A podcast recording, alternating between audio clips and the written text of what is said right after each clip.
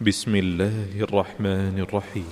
القارعة ما القارعة وما أدراك ما القارعة؟ يوم يكون الناس كالفراش المبثوث وتكون الجبال كالعهن المنفوش. فأما من ثقلت موازينه فهو في عيشة راضية. وأما من خفت موازينه